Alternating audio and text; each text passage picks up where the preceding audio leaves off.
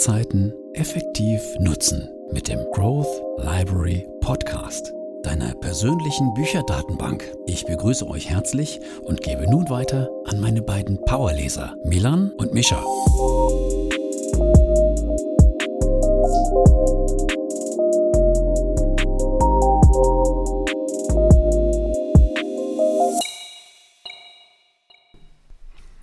So, ich habe mir nochmal gerade ein Minzbonbon in den Mund geworfen, Milan, wie du das schon richtig gehört hast, damit es auch wieder sich so anhört, als ob wir beide Schmerz, äh nicht schmerzhaft, schmackhaft am Essen sind. Und das Ja. ist auch schon die nächste Überleitung. Ich habe nämlich heute ein kleines Experiment vor. Und zwar habe ich mir, glaube ich, vor, wann war es? In einer Woche ungefähr Tiefkühlhähnchenbrust gekauft. Okay. Und ich, das war recht spät, ich bin nach Hause gekommen, habe es in die Küche gelegt und habe mich dann Bett fertig gemacht und ich habe es dann tatsächlich vergessen. Bin am nächsten Morgen aufgewacht, hatte die Tiefkühl-Chickenbrust immer noch hier in der Küche liegen und habe das dann vor Panik einfach schnell in die Tiefkühltruhe gepackt. Und jetzt gerade befindet sich das ganze Paket wieder am Auftauen und ähm, ich hoffe, dass es noch gut ist, damit ich es heute Abend essen kann. Und wenn es dann nicht komisch riecht und ich es dann auch gut durchgebraten habe, werde ich spätestens morgen früh sehen, ob das Experiment geklappt hat ähm, und äh, das Ganze meinem Magen noch ähm, wohl tut. Aber ich finde es auch einfach äh, momentan so zu schade, einfach das ganze Paket jetzt aus Sicherheit wegzuwerfen, weil es halt Mhm. ein Kilo Hähnchenbrust ist, ne? Also auf der einen Seite erinnert mich das so ein bisschen an unsere Islandzeit. Mhm. Da haben wir auch äh, häufiger Mhm. mal Tiefkühlhähnchenbrust gekauft. Ja, Das war eine sehr wilde Erfahrung. Habe ich so eigentlich noch nie irgendwie gekauft. Ich glaube, gibt es das überhaupt in Deutschland, Tiefkühlhähnchenbrust? oh, gute Also Frage. so komplett? Ja, habe ich noch Weiß nie ich gesehen. Ja, aber Ja. Es, auch deswegen habe ich mir geholt, weil Hähnchenbrust halt sehr teuer ist. Und ähm, ich mir dann dachte, ja, es gibt es wahrscheinlich sogar auch hier in, äh, in dem nordischen Land Schweden tiefgefroren. Da kann ich mir vielleicht ein, zwei Gulden sparen und äh, dem Ganzen dann ja, einfach in der Tiefkühltruhe immer mich, ähm, mich zu bedienen. Ich habe mir auch natürlich, wie sie es gehört, als ähm, quasi neuer Bürger hier in Schweden bin ich zu Ikea und habe mir viele, viele Zipbeutel geholt, damit ich mein Hähnchenbrust auch abpacken kann, dass Mhm. es äh, quasi nicht zusammenklebt in einer großen Masse und du dann erst irgendwie alle auftauen musst. Dann kannst du einfach die Zipbeutel immer rausnehmen aus der Tiefkühltruhe, lässt es auftauen den Vormittag über und dann kannst du es am Abend gut nutzen. Kleiner ich Geheimtipp. schon, du, du lebst ja den High Ikea-Lifestyle. Ja. Aber das ist echt so, ne? So Skandinavien ist sowieso relativ teuer. Gerade Fleischprodukte sind ja nochmal exorbitant anders Mhm. im Bereich des Pricings angesetzt. Und ja, also mit der Hähnchenbrust, ich würde es dir wahrscheinlich nicht empfehlen. Ja? Mhm. Jetzt mal so eine halb aufgetaute, wieder eingefroren, aufgetaute Hähnchenbrust dann zu essen. Aber ja, du wirst ja, glaube ich, relativ schnell auch dann schon so innerhalb der ersten ein, zwei Stunden merken, ob du davon Bauchschmerzen bekommst oder nicht. Aber ich denke mal, das wird, ja, wird ja wahrscheinlich. Bin einfach mal zuversichtlich, dass es positiv ausgehen wird heute. Ja, ich auch. Genau. Ähm, Gut, dass wir davor Ja. aufnehmen, ne?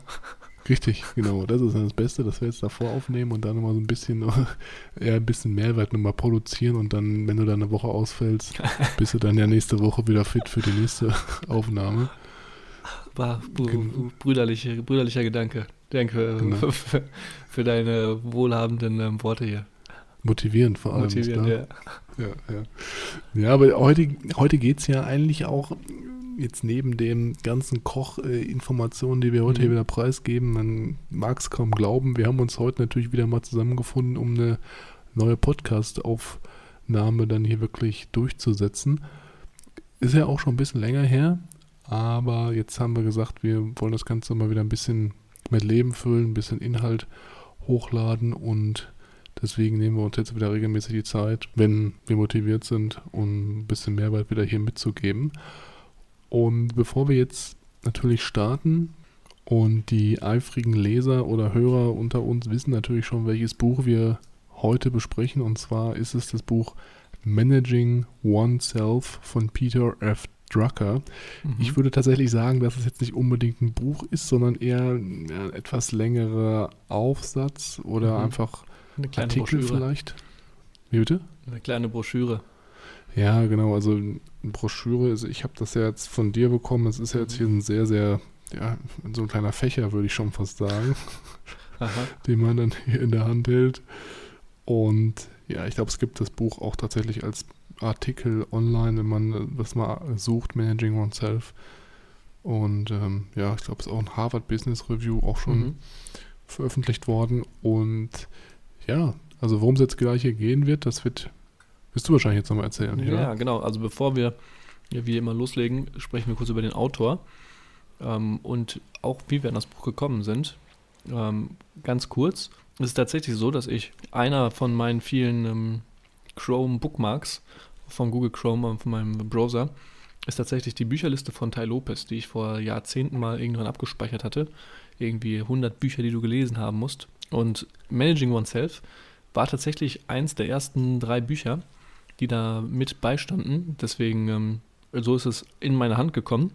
Ich glaube vor einem Jahr gut. Und ja, dann habe ich mich ein bisschen mehr mit Peter, na, Peter, Peter Drucker beschäftigt. Ähm, wobei könnte auch ähm, Peter sein. Er ist nämlich ähm, österreich-amerikanisch. Deswegen vielleicht äh, von der einen Familie Peter, auf der anderen Familienseite Peter genannt. Äh, ist das jemand, den du kennst, dadurch, dass er ja mehr im Management und ähm, im modernen Management bekannt ist? Äh, hast du den in deinem Studium oder im Laufe deiner Lehrzeit irgendwann mal begegnet, den Namen? Tatsächlich nicht. Also Okay. Sagt mir bis jetzt nichts. Ne. Okay, spannend. Mir hat er auch nichts gesagt. Ähm, deswegen vielleicht mal kurz für vielleicht einen, einen größeren Teil, äh, wer das ist. Der Peter Drucker war, wie genannt, ein österreichisch-amerikanischer Unternehmensberater, Pädagoge und Autor, der mit seinen Schriften zu den philosophischen und praktischen Grundlagen der modernen Management-Theorie Theorie beitrug. Er wird als Begründer des modernen Management bezeichnet. Mhm. Äh, man sieht schon hier, ich lese Theorie, äh, Theorie und mache sofort Theory raus.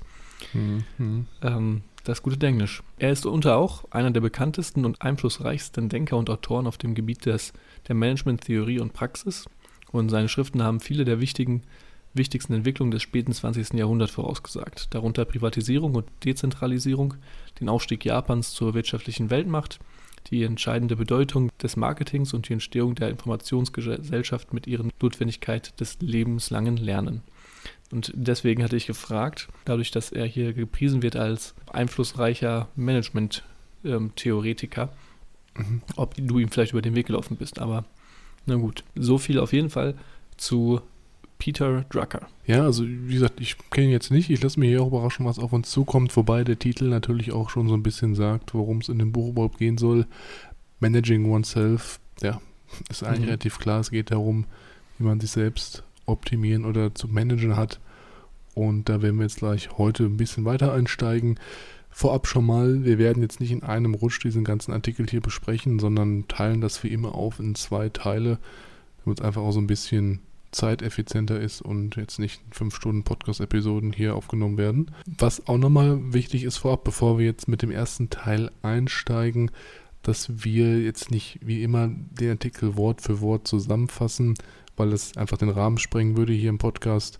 Stattdessen ist es so, dass wir, wie gesagt, immer nur so die wichtigsten Punkte herauspicken, die wir persönlich als besonders interessant empfunden haben. Und ähm, genau, wenn ihr das Gefühl habt, dass das Ganze, was wir hier erzählen, dass das interessant ist und ihr noch ein bisschen mehr in das Buch, in die Materie einsteigen wollt, dann gibt es wie immer einen Link zu dem Buch in den Show Notes und da könnt ihr dann nochmal wirklich detailliert einsteigen. Und damit würde ich sagen, fangen wir direkt an. Wie du schon gesagt hast, das Buch Managing Oneself geht wahrscheinlich darum, wie man sich selbst besser managt. Und genauso fängt es auch an.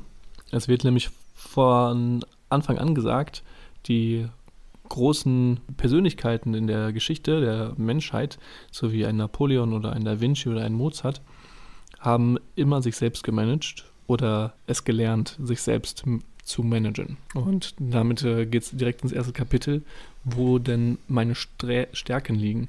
Also was kann ich gut und äh, was fällt mir besonders leicht. Und hier wird es quasi erstmal ein kleines Rundumblick gegeben, das wir auch schon hier ein paar Mal hatten bei unserem Podcast, dass es oft darum geht, dass wir gar nicht wissen, wo wir wirklich gut drin sind. Was ja auch so ein bisschen durch unsere ja, Lebenslaufbahn und Schulweg gekennzeichnet ist, dass wir immer darauf aufmerksam gemacht werden, was wir besonders schlecht können. Und ähm, wo unsere Fehler sind, wo es noch Verbesserungsbedarf gibt. Es war aber auch lange Zeit so, dass wir das gar nicht wissen mussten. Zum Beispiel die Tochter äh, eines Künstlers wurde Künstler, der Sohn eines Schuhmachers wurde Schuhmacher und hieß dann Michael mit Vornamen. Äh, boah, der war schlecht. Ähm, Michael Schumacher. Deswegen. Jetzt habe ich das verstanden. ähm, das ist traurig. Ja, der kam mir dann so auf den Weg. Auf jeden Fall gab es lange Zeit gar nicht einen Grund dafür zu wissen, was man besonders wirklich gut machen kann, weil es eigentlich mehr oder weniger in die Wiege gelegt worden ist. Aber mittlerweile haben wir unglaublich viele Möglichkeiten. Du hast nach dem Abitur oder nach der Hochschulreife oder nach der mittleren Reife, wo auch immer, oder Hauptschulreife, verschiedene Möglichkeiten, die du eingehen kannst und in denen du dich verwirklichen kannst. Und um herauszufinden, welche, welchen Weg man eingehen soll und in welche Sparte man sich vielleicht am besten wohlfühlt, muss man erstmal herausfinden, was einem liegt und was man gut kann und was man gerne macht. Und das ist ein unglaublich wichtiger Schritt, der nach Peter Drucker damit gestartet wird durch Feedback-Analysen. Und diese Feedback-Analysen gestalten sich dann im Folgenden, dass man im Laufe des Lebens an Gabelungen quasi steht und man sich dann entscheidet für eine dieser Wege. Und wenn du dann eine Entscheidung triffst, setzt du dich hin und schreibst erstmal auf, was du glaubst, was passieren wird in den nächsten neun, in den nächsten zwölf Monaten. Nachdem du dann diese Entscheidung getroffen hast, durchlebst du die nächsten neun bis zwölf Monate und setzt dich dann wieder hin und schaust, was du aufgeschrieben hast. Wie sehr sind deine Erwartungen an den Erwartungen oder an, an wie sehr sind deine Erwartungen an der Realität. Und mit diesen Feedback-Analysen wie du quasi dich deine Zukunft siehst und wie du dich selbst siehst und was dann wirklich eintrifft, kannst du dann herausfinden, was dir gut liegt, was dir Spaß macht und ähm, was vielleicht auch manchmal leichter von Hand geht und was nicht.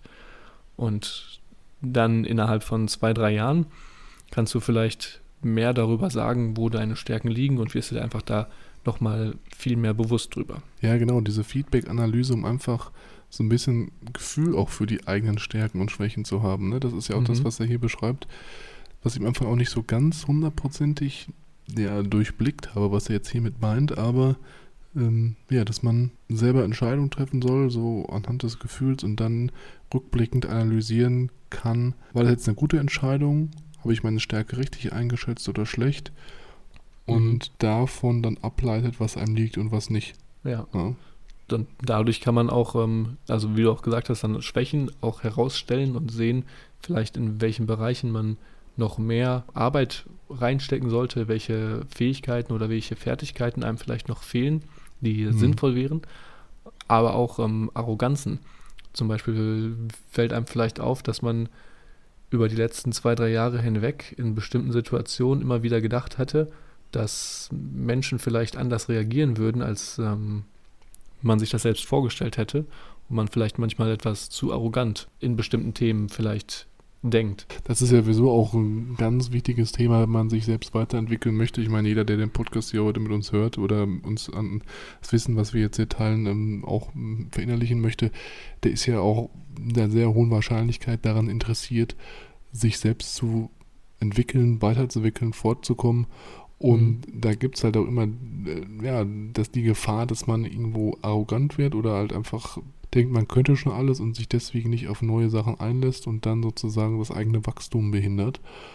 Und äh, ja, auch ganz wichtiger Faktor, ne? Gerade wenn du auch eine Stärke hast und dann schon denkst, du wärst der, der Überflieger. Was ich zum Beispiel auch noch spannend fand, hier, dass er halt sagt, man sollte gar nicht jetzt versuchen, irgendwie Schwächen auszumerzen oder Schwächen so zu verbessern, dass das dann auch eine Stärke wird, sondern sich nur auf die Stärken äh, zu konzentrieren. Genau, weil das ist ja auch allgemein so ein Faktor, der ja auch eigentlich in den ganzen organisatorischen Schulungseinrichtungen jetzt, die jeder auch kennt, äh, praktiziert wird, dieser Gedanke. Ja, also ich kann mich nur gut erinnern, in der Schulzeit gerade auch in der Grundschule ist es ja so, wenn du da irgendwie ähm, in Mathe oder in Deutsch oder Englisch, wenn du da hinterher hängst und dir das vielleicht nicht liegt und nicht deine Stärke ist, dann geht es ja vor allem auch da immer darum, diese Schwächen dann hoch zu leveln. Mhm. Jetzt, jetzt mal ein bisschen im abstrakten Sinne gesprochen. Einfach dahingehend mit dem Ziel, dass du in allen Bereichen eigentlich immer so vielleicht mittelgut bist, ja, aber es geht ja eigentlich nie darum, eine Stärke wirklich fokussiert zu trainieren, um dann da wirklich par excellence als Überflieger dazustehen. Ja, das stimmt. Ich äh, habe auch ähm, tatsächlich jetzt hier beim Vorbereiten auf den Podcast, als ich mir das nochmal durchgelesen habe, gemerkt wieder, wie viel mir das doch bringt, einfach ähm, auch so ein bisschen so ein kleines Diary zu führen wie wir das auch äh, früher mit dem Passion Planner gemacht hatten. Ähm, ah ja, stimmt. Einfach ja. Äh, wöchentlich sich einmal hinzusetzen und ein bisschen zu reflektieren und dann auch monatlich immer zu reflektieren. Ich glaube, einfach das Ganze zu verschriftlichen und sich da mal, auch wenn es nur kurz ist, auch wenn es nur in der Woche 10, 15 Minuten sind, sich kurz Gedanken zu machen, wie was so passiert ist und was abgelaufen ist und dann am Ende des Monats sich mal ein bisschen zu reflektieren, was man so gemacht hat und wo man dankbar drüber ist, finde ich ähm, geht auch hier so ein bisschen in die Richtung dieses Kapitels. Ähm, ja. Das Ganze so ein bisschen in Feedback-Analysen zu betrachten. Ähm, ich finde, das hat mir wieder auch gezeigt, wie wichtig ich das finde und diese, diese Gewohnheit, dass ich die momentan gerade ein bisschen verloren habe, auch unbedingt wieder aufnehmen soll. Ja, das ist allgemein so ein Ding mit den Gewohnheiten, ne? Mal hat man die, dann verliert man sie, dann muss man schon auch langfristig immer am Ball bleiben. Mhm. Hast du denn jetzt den Passion Runner dann bestellt eigentlich? Noch nicht, aber werde ich heute tun. Ja, ich weiß noch, du hast mich ja auch irgendwie vor, vor einer Woche oder so gefragt, ob ich auch einen haben möchte. Ja. Äh, kurz, kurzer Ausschweif nochmal in dem Bereich, ja, bevor wir jetzt mit dem zweiten Punkt weitermachen oder zweiten Teil aus diesem Managing Oneself. Und zwar habe ich ja auch, ja, man mag es kaum glauben, ich habe auch so ein schwarzes Büchlein hier auf dem Schreibtisch liegen. Mhm. Und bei mir ist es aber jetzt nicht so, dass es irgendwie ein Wochenplaner ist, mhm. sondern es ist ein es ist ein Buch komplett mit leeren Seiten und äh, ich schreibe jeden Morgen, schreibe ich mir drei Punkte in das Buch, also wirklich handschriftlich auf, für, also drei Aspekte, für die ich dankbar bin. Ja? Mhm. Also es kann wirklich ganz abstrakt sein, ja, irgendwie dankbar dafür, dass ich unter, unterm warmen, unterm Dach schlafe und im warmen Zuhause schlafen kann, bis hin zu, ich bin dankbar dafür, dass es meiner Familie gut geht und alle gesund sind. Mhm. Und das habe ich jetzt, das, das mache ich jetzt so fast einen Monat. Und es ist sehr interessant zu sehen, wie so die eigene Stimmung, so dieser eigene Fokus, wie der sich im Laufe der Zeit verändert und man so eine interne Positivspirale kreiert. Also vielleicht auch für dich, wenn du den Planer hast oder wenn du noch ein Buch frei hast, was du noch nicht nutzt. Mhm. Vielleicht könntest du das auch mal für dich überlegen. Du hast ja auch in München damals auch relativ krasse Routinen gehabt glaube ich. Ne? Ja. Ähm, ja, das, also ich kann das Ding ist immer, wenn ich so, so ein Büchlein habe, das dann komplett leer ist, dann will ich die Seiten immer befüllen mit besonders wertvollen und guten Sachen, weil ich dann immer denke, das ist so, so wichtig und heilig. Und dann kommt es immer darauf dann am Ende hinaus, dass ich die meistens nicht wirklich nutze und das Buch dann zu wenig nutze ähm, mhm. insgesamt. Deswegen glaube ich, für mich ist da dieser dieser, dieser wöchentliche, ja, dieses wöchentliche Feedback oder auch einfach so einen Wochenkalender zu haben, wo man jeden Tag hat, vielleicht ja. da ein leichterer Einstieg nochmal da. Im Endeffekt ist da ja auch jeder anders, ne? Also jeder geht ja anders mit Sachen um und das ist vielleicht jetzt auch nicht für jeden was, aber ich kann nur sagen, dass mir das auf jeden Fall sehr geholfen hat oder mhm. auch einfach mir geholfen hat, mit einem positiven Gefühl einfach in den Tag zu starten und deswegen werde ich jetzt mal weitermachen und schauen, wie weit ich das auf die Spitze treiben kann. Ja. Gut, also jetzt lass uns doch mal auf den, auf den Artikel oder auf das Buch oder auf die Schrift von Peter Drucker zurückkommen. Mhm. Und zwar ist es ja so, dass jetzt im ersten Teil haben wir herausgefunden, was sind unsere Stärken. Ja, das muss man erstmal wissen, um sich selbst managen zu können.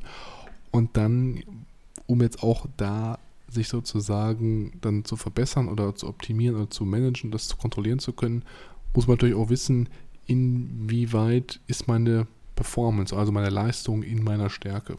Und neben dem Punkt, in dem wir erstmal herausfinden müssen, was unsere Stärke ist, ja, um diese managen zu können, geht es im zweiten Schritt dann auch vor allem um die Frage, wie übe ich meine Stärke aus? Also in welcher Art und Weise kann ich meine Leistung wirklich am besten ausüben, meine Stärke am besten dann ähm, ja, mitgeben oder austragen, um da dann auch einen großmöglichen Mehrwert zu stiften.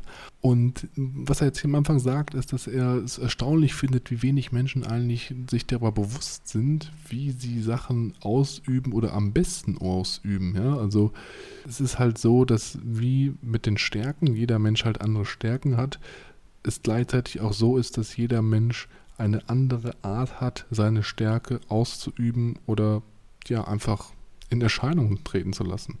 Es gibt immer ganz viele verschiedene Arten, wie man eben arbeiten kann. Und das ist auch wieder so ein Aspekt, den ich auch noch mal kurz hervorheben möchte. In der Schule wird ja zum Beispiel auch davon ausgegangen, dass jeder am besten seine Stärke über das Sehen ausübt oder aufnimmt und so am schnellsten wächst. Ja, aber es gibt natürlich auch Menschen, die jetzt nicht unbedingt durch das Lesen oder das, das Sehen lernen und sich verbessern und ihre Stärke in dieser Art haben, sondern zum Beispiel auch ähm, im Schreiben oder im Malen oder in diesem kreativen Aspekt von Zeichnen und Mindmap. Ja, da gibt es ja auch mhm. ganz verschiedene Arten und Weisen, wie man jetzt eben seine Stärke ausüben oder auch kommunizieren kann. Und es gibt ja auch ganz viele Menschen, die zum Beispiel am besten lernen, indem sie einem anderen etwas vortragen. Ja, also eine ganz andere Art, als man es eigentlich jetzt in der Schule ähm, kennt. Und das ist halt sehr, sehr individuell ja, im Vergleich zu mir bin ich ja auch anderer Lerner und äh, Performer als, als, ähm, als du jetzt zum Beispiel. Mhm. Hast du dir da mal Gedanken drüber gemacht, was auf dich also zutreffen also, würde? Ja, wir haben tatsächlich in der Schule damals so einen Test gemacht, ja, wie wir am besten lernen. Mhm. In der und, weiterführenden Schule? Ja, ich glaube in der fünften Klasse war das oder in der sechsten Klasse. Okay. Und, also, und da erinnerst du dich mehr dran? Ja klar, ja klar. Das war so eine der Stunden, die so ein bisschen ja, mal interessanter waren als der Durchschnitt, weil es war halt eben so, es waren immer zehn oder 20 Punkte oder Wörter, mhm. also ganz verschieden und die musste man sich auswendig lernen, ja, und, und dann also kurz auswendig lernen und dann musste man die aufschreiben danach. Mhm. Und mh, mm, zum Beispiel der erste Test war dann, auf der Tafel standen 20 Begriffe, die Tafel wurde aufgeklappt, äh, dann für, weiß nicht, 30 Sekunden offen gelassen, dann zugeklappt und dann sollte man sich alle Begriffe, die man gesehen hat und sich gemerken konnte, aufschreiben, ja. Das war dann sozusagen sehen. Dann gab es den und das war Lesen. Mhm. genau, das war Lesen. Dann wurden 20 Gegenstände hochgehalten mhm. und wieder runter ähm, und dann wieder verdeckt, ja, immer so nacheinander. Und dann durfte man es nachher dann im, im, Nachgang aufschreiben, das war dann Sehen. Dann wurden die Begriffe einfach mal vorgelesen, über eine Audiodatei abgespielt. Das war dann Hören. Und ähm, ich war da zu dem Zeitpunkt in dem Test, war ich äh, sehr, sehr, genau. Mhm. Ja. Ja, aber ich weiß nicht. Ähm, das waren halt auch irgendwie, ich würde sagen, 80 Prozent der Klasse, ja. Mhm. Also irgendwie, ob das jetzt wirklich so statistisch relevant ist oder wirklich so hundertprozentig funktioniert hat, kann ich jetzt nicht so ganz, ähm, kann ich nicht so ganz beurteilen tatsächlich. Okay. Wie ist es bei dir? Ähm, ja, also ich habe, äh, hören ist glaube ich bei mir schwierig. Ich habe oft, äh, wenn ich darüber nachdenke, das Problem oder gesehen, dass wenn mir jemand was erzählt, und ich es nur höre, dann ähm, bleibt das nicht ganz so gut hängen, außer ich habe wirklich sehr starkes Interesse daran. Also wenn mich ein Hörbuch nicht wirklich packt, dann ähm, ist es schwierig, da sich noch dran zu erinnern. Aber was ich gemerkt habe, ist äh, tatsächlich sprechen. Dass äh, ich, wenn ich das äh, verbal formuliere ähm, oder auch mit Freunden, mit Menschen um mich herum, ähm, wenn ich den, das kann auch ein Monolog sein, äh, einfach nur erzähle, was bei mir abgeht oder mir vorgeht, dass ich auch ohne dann irgendwelche, irgendwelche, irgendwelches Feedback oder irgendwelche Rückfragen dann ähm, meistens eine Lösung oder Eingebung ja. habe. Also auch früher äh, tatsächlich, da gibt es eine ähm, Stelle oder ein, eine, eine Erinnerung, wo ich im Matheunterricht war, ich eine Frage hatte, ich habe die laut ausgesprochen und formuliert und ähm, nachdem ich sie dann gesprochen hatte, dachte ich dann, ah, das könnte man ja vielleicht so oder so machen und habe einfach weitergeredet und dann meinte der, Dok meinte der Lehrer nur, ja, warum fragst du mich denn dann?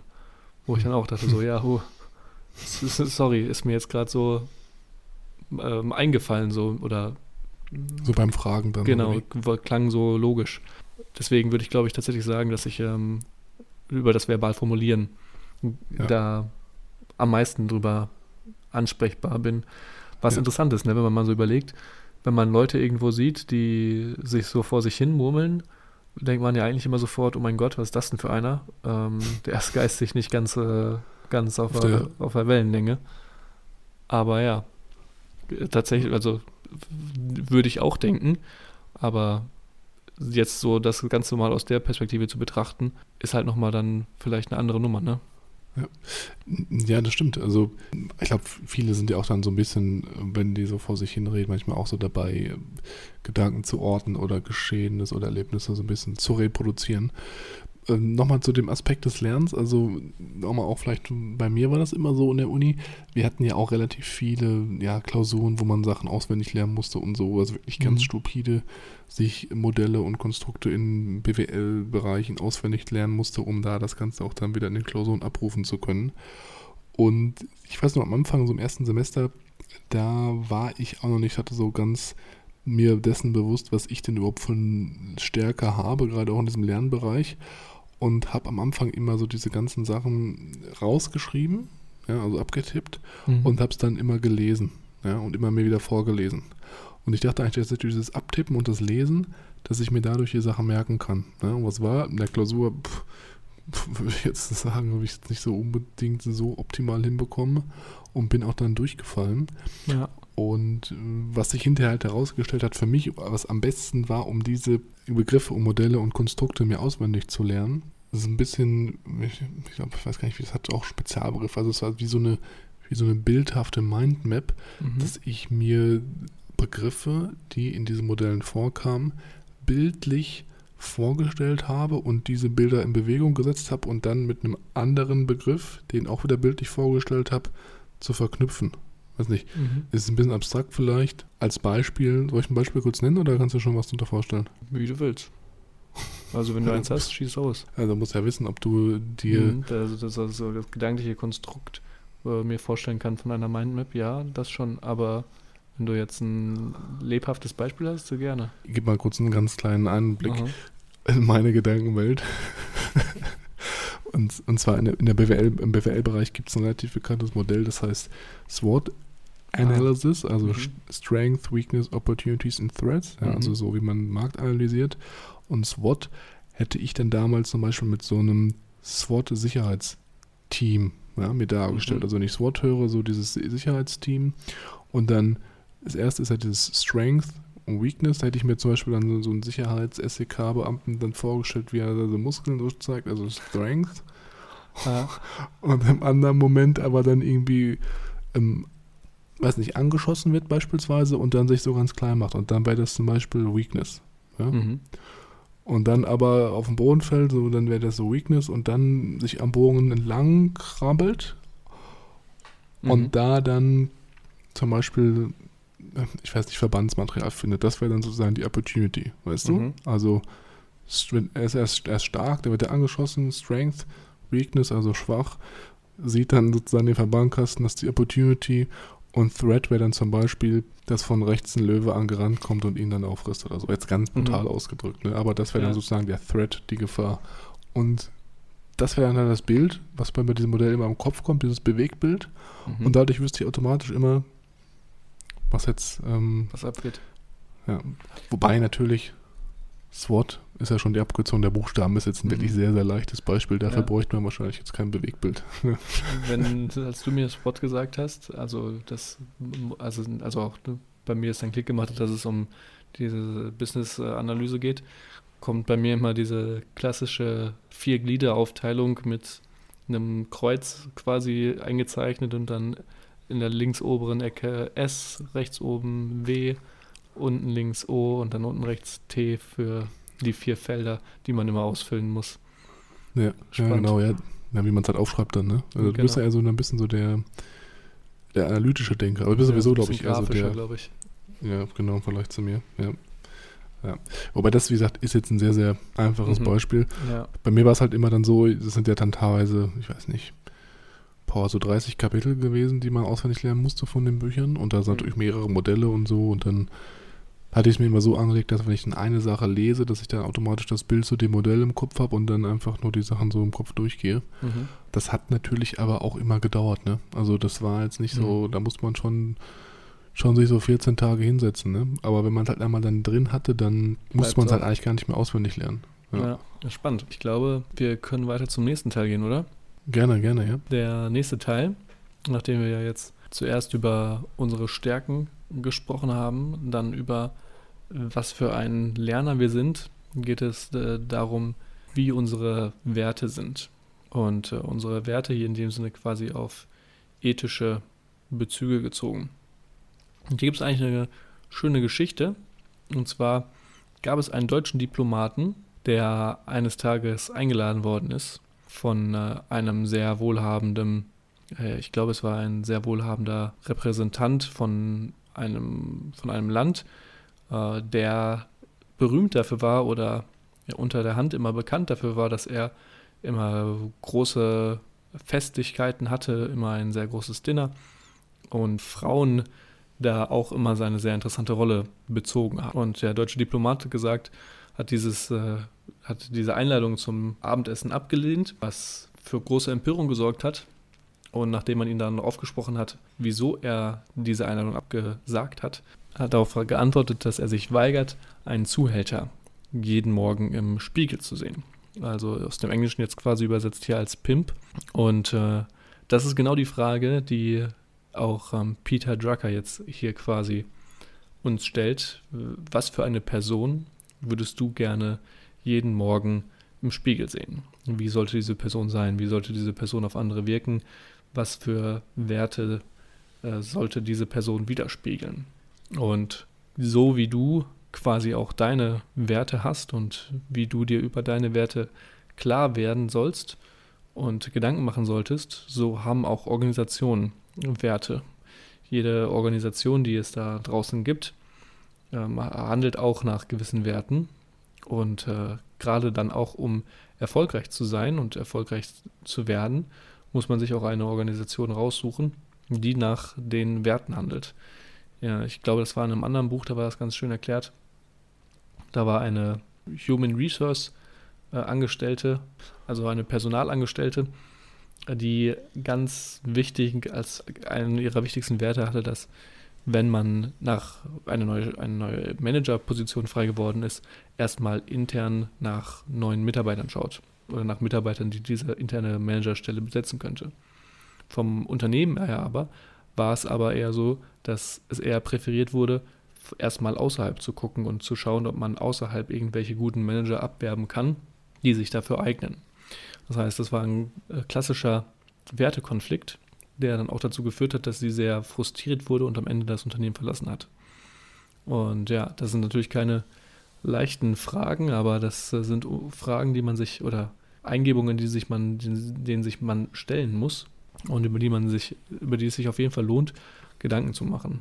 Also ich glaube, das sind auf jeden Fall, genau, kann man so auch zweiseitig betrachten. Also auf der einen Seite musst du ja einmal wissen, was deine Werte sind, um dich halt selbst, ähm, Mhm. selbst innerlich so zu managen. Also wenn du zum Beispiel sagst, Disziplin ist mir sehr wichtig, Ehrlichkeit ist mir sehr wichtig, dann ähm, musst du natürlich auch dafür sorgen, dass du eben eine gewisse Routine hast, um deine Disziplin ausleben zu können. Oder wenn das jetzt Ehrlichkeit sehr wichtig ist, dass du halt da in deinem Job dann auch äh, eben auf eine ehrliche Kommunikation viel Wert gesetzt wird. Mhm. Und auf der anderen Seite ist natürlich auch wichtig, dass du dann eben, wie du schon sagtest, auch dann in einem Arbeitsumfeld unterwegs bist, wo eben diese Werte dann auch zu deinen Werten passen. Und ähm, ja, das ist natürlich auch ein ganz wichtiger Faktor, um seinen eigenen Zielen dann eben weiterzukommen, weil viele, die dann jetzt nicht so das Ganze ähm, angepasst haben oder über, überlappend haben, Mhm. die stehen sich dann ja auch häufig selber im Weg. Ja, verkauft sich natürlich auch sehr gut, wenn du zu einem Unternehmen, weil du dich auf, auf deine Position in einem Unternehmen dich bewirbst und du sagen kannst, dass du dir klar über deine Werte bist und du glaubst, dass aus diesen Gründen du gut, ein guter Kandidat für diesen Job bist und für das Unternehmen an sich. Das wäre genau, das ist natürlich ein anderer Punkt, den man ansprechen kann, dann richtig im Forschungsgespräch meinst du, ne? Genau. Ja, also ich, ich muss dazu sagen, ich glaube halt auch, je größer so ein Unternehmen ist, desto schwieriger ist es vielleicht auch wirklich eine, eine konsistente Wertekultur eben aufzusetzen oder auch durchzuhalten oder durchzuziehen. Ich glaube, wenn man da wirklich einen sehr, sehr großen Wert auf Unternehmenswerte legt, dann macht es durchaus Sinn, sich da vielleicht auf mittelgroße Unternehmen dann als Arbeitgeber zu fokussieren. Oder aber, was man natürlich auch machen kann, ist, man macht sich äh, selbstständig, gründet sich als eigene Unternehmen oder ein eigenes Unternehmen Mhm. und dann ähm, ja, kannst du deine eigenen Werte ja in der Firma etablieren und ausleben und dann auch nur Personal einstellen, was eben ein ehrliches Wertebild hat, Mhm. damit das Ganze auch weitergelebt wird. Da wollte ich schon vornherein reinspringen, als du dann von den großen Unternehmen und der schlechten oder schwierigeren Wertehaltung geredet hast, reinspringen und sagen, ja, da spricht wieder der Unternehmer aus dir. Ja, ja, weiß ich jetzt nicht, aber ja, ich habe halt, ich habe natürlich auch schon in, an, an dem einen oder anderen Unternehmen gearbeitet und da ist es jetzt dann ja manchmal so ein bisschen, ich weiß nicht, ich habe immer das Gefühl, die Werte werden halt offen immer sehr wild auf den auf den Webseiten und auch in internen Reports dann kommuniziert, aber ob das dann von jedem wirklich so hundertprozentig gelebt wird, Mhm. ist ja dann auch vielleicht schwierig, das umzusetzen. Ne? Also Ja, für mich wäre es jetzt nichts. Jeden, dem es gefällt, der kann es natürlich gerne machen. Und ähm, vielleicht gibt es ja auch große Unternehmen, die das doch durchaus hinbekommen. Ich habe es bis jetzt nicht äh, kennengelernt, aber ja, Mhm. vielleicht habe ich einfach nur Pech gehabt in der Vergangenheit. ja, das ist äh, schwierig. Ich glaube, da gibt es dann auch im Unternehmen, gerade in so großen Unternehmen, dann manche, die es sehr gut leben, manche, die es weniger leben. Das hängt dann, glaube ich, auch sehr davon ab, wo man dann wirklich eingesetzt wird oder was man macht. Ich meine, wir waren ja bei, wir, wir, wir, stopp mal kurz, Mhm. wir, wir waren ja beide in äh, DAX-Unternehmen tätig, ja. Also Mhm. da müssten wir beide eigentlich ganz gut wissen, inwieweit da Wertekulturen wirklich aktiv auch von allen Unternehmen oder Arbeitnehmern ausgelebt werden oder nicht. Du kennst es ja selber genauso gut wie ich, denke ich mal, oder? Ja, von allen ist schwierig, aber es gibt, glaube ich, schon manche, die das sehr gut machen, aber halt auch manche, die es halt nicht so gut machen. Ich glaube, Ja. das, das hängt dann sehr stark davon ab, wo du dann wirklich bist und wie sehr du auch wirklich da selber Wert drauf legst. Ja. Aber Ja, das stimmt. ist sehr, finde ich, sehr subjektiv. Das Genau, also ja, es kommt, genau, es kommt ja auch immer dann drauf an, inwieweit bist du dann vielleicht vom Headquarter der Firma entfernt, bist du wirklich ein Headquarter-Sitz oder Außenstelle oder überregional sogar. Ja. Und dann ist natürlich klar, dass die Werte da dann immer weiter verschwimmen oder verblassen, je weiter man sich halt vom Headquarter entfernt. Ne? Mhm. Ja. Aber so oder so, um das Ganze nochmal vielleicht so ein bisschen Revue passieren zu lassen, ich finde die Punkte, die man hier quasi vorgesetzt, vorgesetzt bekommt, alle sehr interessant und alle sehr spannend.